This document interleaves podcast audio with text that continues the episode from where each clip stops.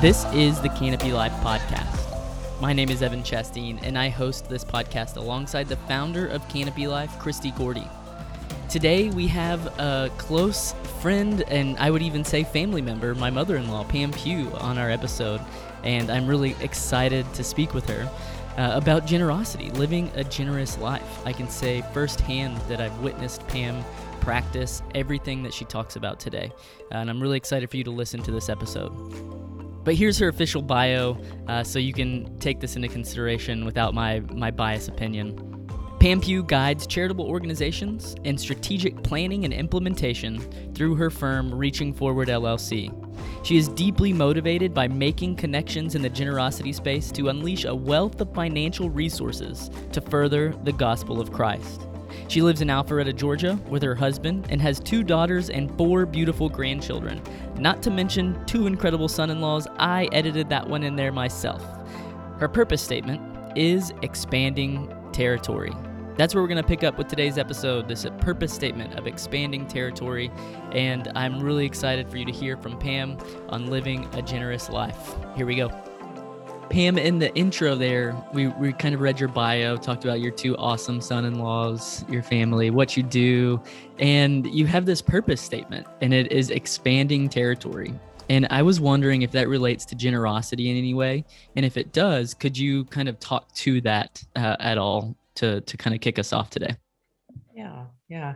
So when when I think about expanding territory, I think about uh, the desire to share with others and that others would know the joy that I personally have experienced from living a life of purposeful generosity. Notre Dame has a, a, research study called The Paradox of Generosity, which is a fascinating read packaged up in a book. And they talk about that when we give, instead of realizing we're going to have less because we've given, our territory actually expands. Mm. We actually have more. I, I uh, wrote a quote down uh, that I often like to share from this research, Evan, if I can read it. Absolutely. Um, it says No matter how it happens, the testimony of those who have shifted in their minds, spirits, and emotions from an imagined world of scarcity and insecurity to one of abundance, blessing, sufficiency, and overflow is almost always the same it is liberating. It sets one free to appreciate and enjoy what one has rather than being burdened with the wish that one had more or to worry about losing it. Hmm. This kind of personal transformation shores up the personal security grounded in believing that whatever the future holds, one will always have enough. It makes every bite more tasty every good more blessed, every sunset more beautiful, every embrace more warm, and every day more of a gift. So, expanding territory to me means when we give, we actually receive, you know, to use St. Mm. Francis' words that when we give, we actually receive and you mentioned this phrase in there as well i don't it sounds like you're using your words very intentionally you've thought a lot about generosity uh, which maybe would be helpful actually before we get too deep into generosity can you share your experience uh, why you think so much about generosity and and kind of your role in this generosity world Sure, sure. So I I'm a big fan of going back and looking at where words originate. Hmm. You know, because over time they they lose their saliency, and so uh, generosity is a fun word to look back and see what the roots are. And get this: generosity has in its first couple of letters G E N or G E N E, that actually means to give birth. Hmm. Isn't that fascinating? And in Greek, it actually goes further to say to actually become, to make happen. And then when you look at the larger piece of that genus, that means group. So uh, I like to say generosity actually means bringing life to a community of abundance. Hmm. Bringing life. That's what we were created to do, right? In the beginning, God said, be fruitful and multiply. When we're generous, we are fruitful and we multiply, which is it's what we were created to do. So, what's my role been in generosity? Generosity really took me by surprise. I knew about philanthropic giving coming from a financial advisor, tax type background. I knew the ins and outs of creating a foundation and the tax savvy uh, steps that you could take as given to us through the uh, IRS code. And so that was my my sole thought. And then as I connected the dots of my past, being raised a pastor's daughter and seeing the impact when people gave generously and seeing the lack in their own lives when they hoarded. Um, mm. The Lord just kind of brought it all together for me. And then through working at the National Christian Foundation for over a decade uh, and working with the most generous people out there, the Lord really began to move in my heart that this was part of his call for me. And so, hence my uh, purpose statement of expanding territory. Yeah, that's beautiful. I love the history of that word. Uh, I, as you were saying it, I, I was like, oh yes, oh yes, because we use those words. We use the word gene. Uh, we mm-hmm. learn about genus and species, so that we it's just not in that context of generosity and really breaking down that word. So that's a really cool way to do it. Could you speak to your passion as it relates specifically to women and generosity? Okay, well, I'm going to throw another uh, root word analysis at you here. Passion. We throw that word around so flippantly, don't we? Mm-hmm. I'm passionate about this or that. But get this the word passion actually comes from the Latin word suffering. The first use recorded of passion was related to Christ as mm. recorded in Latin. So, passion meaning suffering, this kind of connects with Second Corinthians 1 3 through 4, that says, In our day of trouble and, and affliction, he comforts us so that we may comfort others. So, when we think about what are we passionate about, the way to discover that is to ponder, Lord, where have you met me? in my suffering? Where have you met me in my days of affliction? It's so that I can turn around and do that same thing for someone else. In other words, it, it puts purpose to your hardships.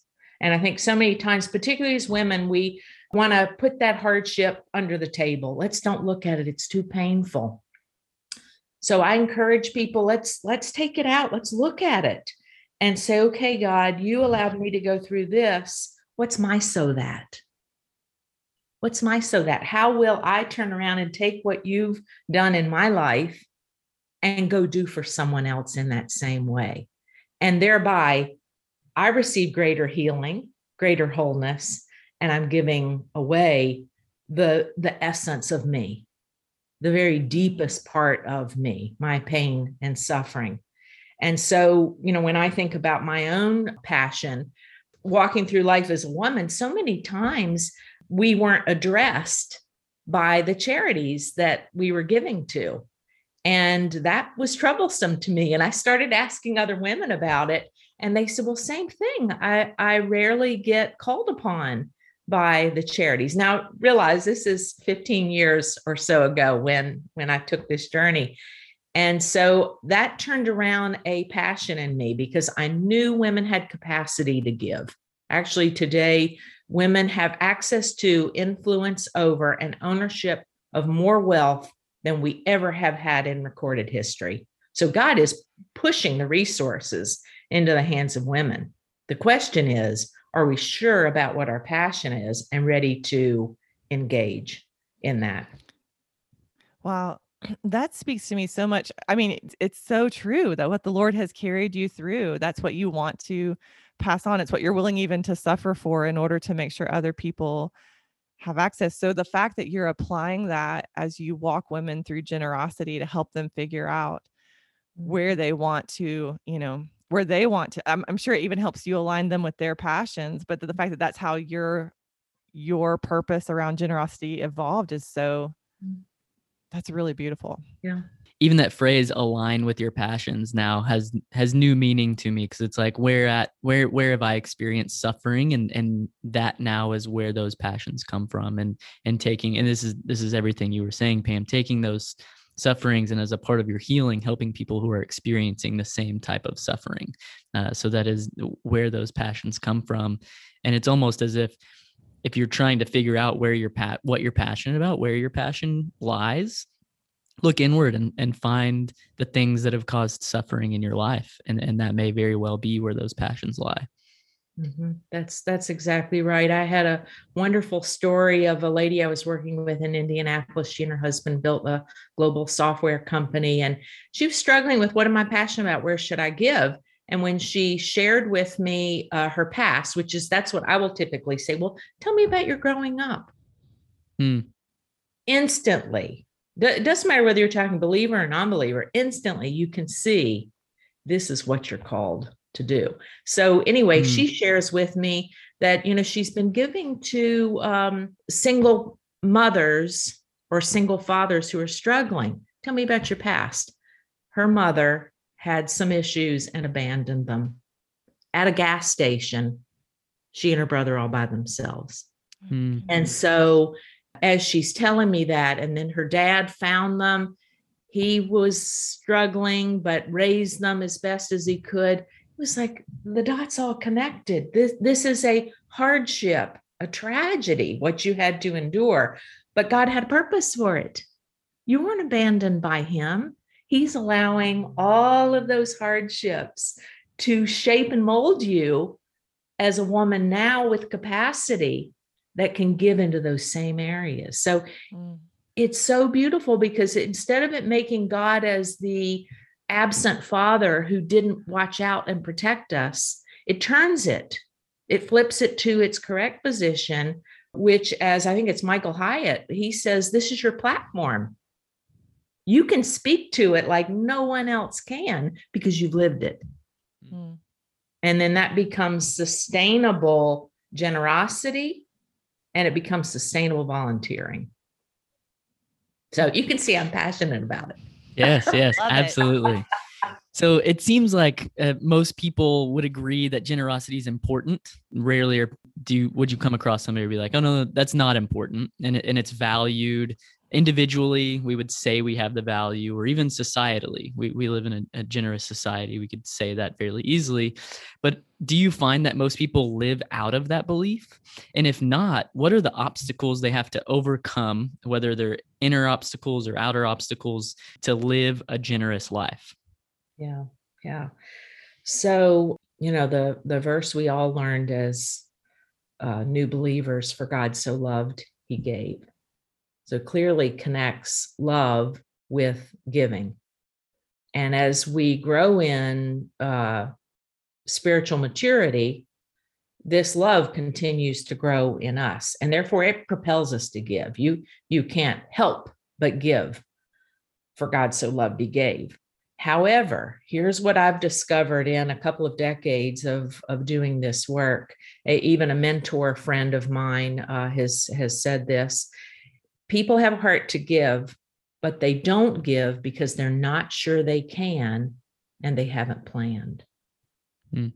They don't even realize their true capacity to give, often because we haven't taken a true inventory of what we own, of what we have to give away. You know, our, our mutual friend Bill Williams says, My excess is someone else's necessity you know i i have more than the income that's needed. That excess has purpose for it. And unless we plan to be generous we really don't usually optimize our generosity. So i i can't stress enough the importance of planning to be generous. My husband and i do this every year in january for mlk weekend. We get away and we uh, prayerfully make an inventory what have you given us, Lord? What, what have you put in our hands? Moses' principle, right? The staff that God put in Moses' hands, and Moses was called to this enormous task. He couldn't do it. He kept trying to get out of it. And finally, God arrests him in his thinking and he says, Moses, what is in your hand? Well, that very thing that was in his hand would be his tool to lead for the next 40 years and follow after God. So, what has God placed in our hands? And that's what Stephen and I do each each January. We prayerfully say, "What have you put in our hands?" And now, what would you want us to do with that? And it's time, talent, and treasure, right? It's it's not just the balance sheet. Um, but people don't give because they're not sure they can and they don't have a plan. So when it comes, uh, Pam, when it comes to people not making a plan, do you have any insight for them of how they even get started? Because if people, I hear you say the word inventory, doing a personal inventory, knowing what's what you have to give. Are there tools that people can go to, or is this an internal journey that people need to take to assess? Mm-hmm. Yeah, thank you, Christy.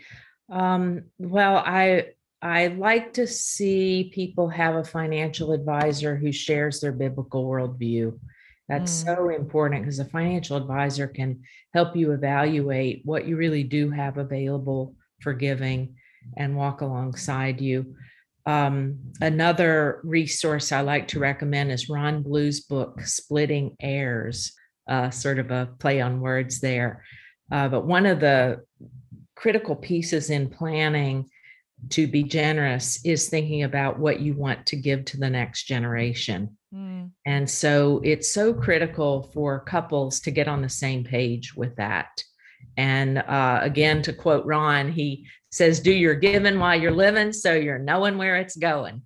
Probably not the best English there, but the point being, give now instead of waiting until death to leave an estate to uh, your children and to charity go ahead and give now. Watch how your children use what you give them so you'll know you're basically entrusting them with more based on their faithfulness with what you give them now. And same to charity, give to charity now. Of course, there's tax advantages for doing that by giving now. But Splitting Heirs is a great book for a couple to take a weekend together and has wonderful exercises in it to work through that and then finally you know you you can just take the simple step of writing down very prayerfully writing down lord what have you put in my hand? Hmm. and what do you want us to do with it? And then make a covenant between the spouse the two spouses to to do that over the next year being generous. Plan. There's a, a research statistic evan maybe you know it that talks about how many more times likely we are to do something when we write it down. Mm. There's even a research book called Write It Down, Make It Happen. But when we write something down, it just clicks in our inner being and we are far more likely to accomplish it by yes. doing Yes. And then I think to take it even further, if you read it regularly after it's written down, uh, mm-hmm. there's a, there's a big jump in in making something happen. So writing it down and then reading it on a regular basis, having it somewhere where it's seen often, I think takes things to the next level. So you're giving us some some really practical ways now. Let's continue moving into that practical. You mentioned two things before we hit the record button, this balance uh, of giving and if I want to say it was this balance between the heart and the tactical. Were those the two words that you used? Could you explain that? What it what are those two things? And why is it important to balance uh, the heart of giving with with the tactical aspects of giving? Mm-hmm. Yeah, the reality is we have uh, in in the United States we have various uh, tax mechanisms that allow our generosity to be optimized.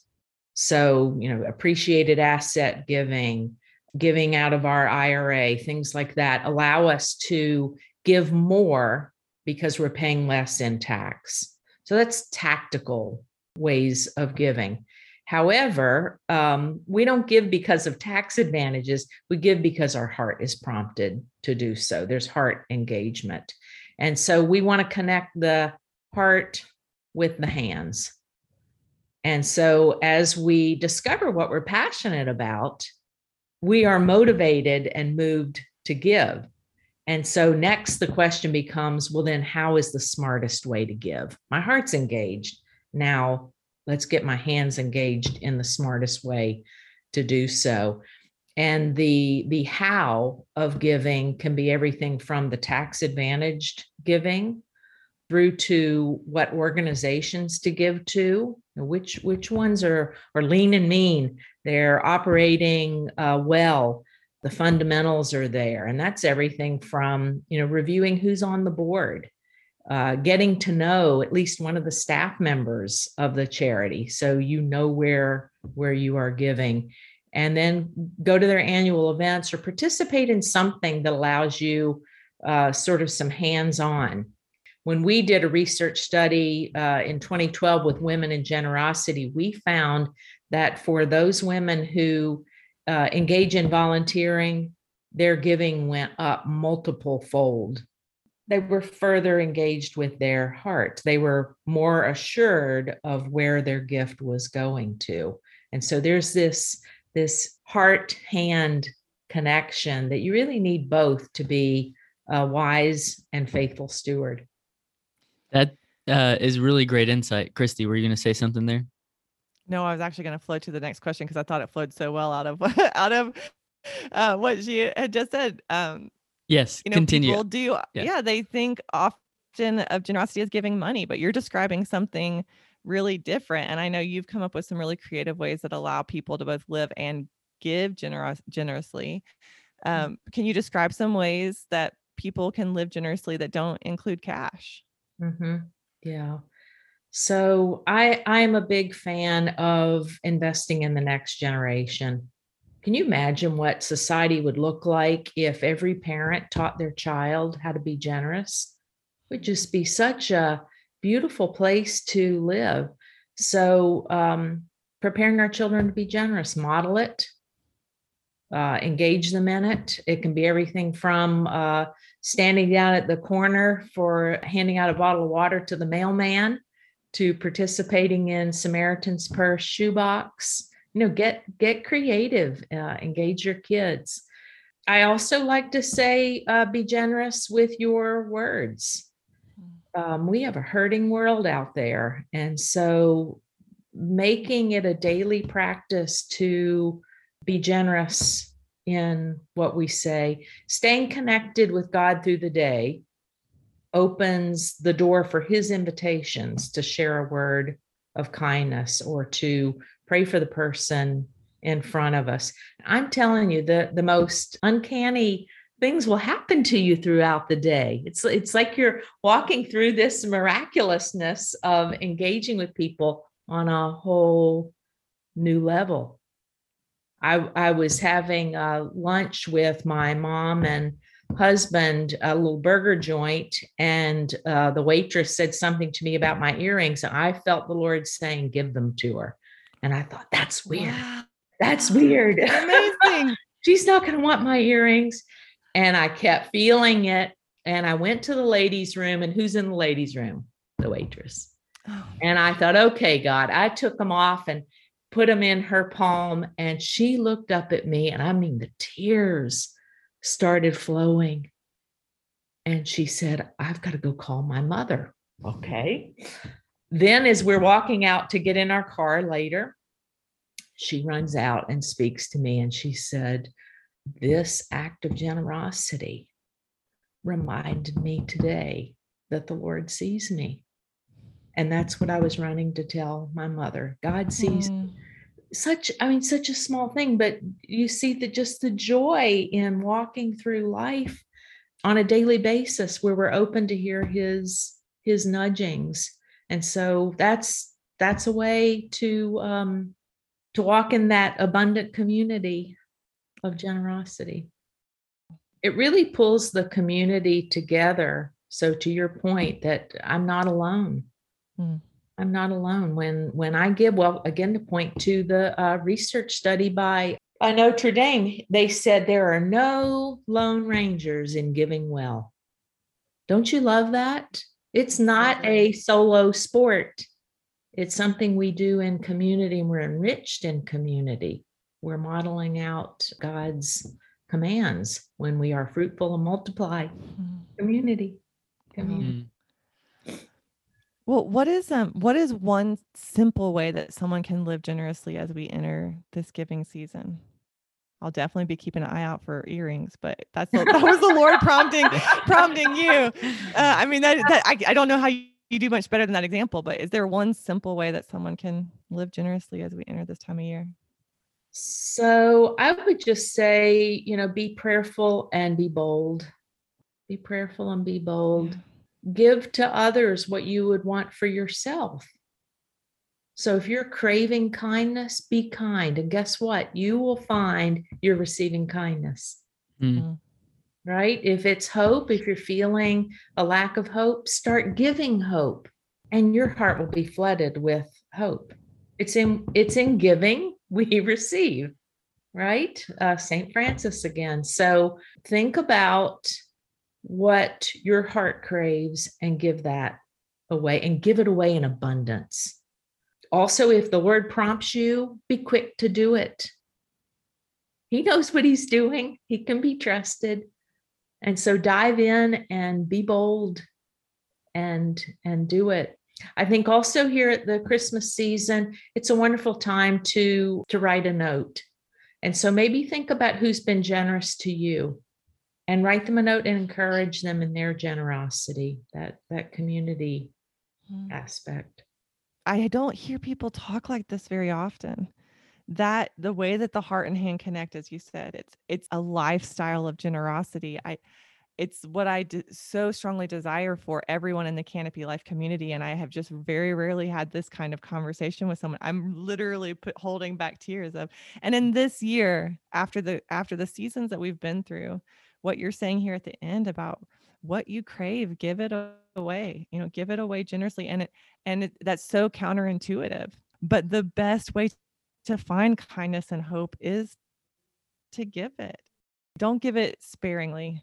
Whatever it is that you need to give, hope, kindness, whatever that is you're wanting, just pour it out unapologetically mm-hmm. and generously.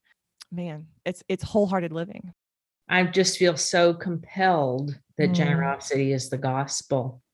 And while a lot of people have no interest in the Bible, unfortunately, life giving words of God, they have no interest in it. Mm. But you hmm. know what? You tell a generosity story and people are drawn to it. They can't refute it because it just is like a conundrum to them.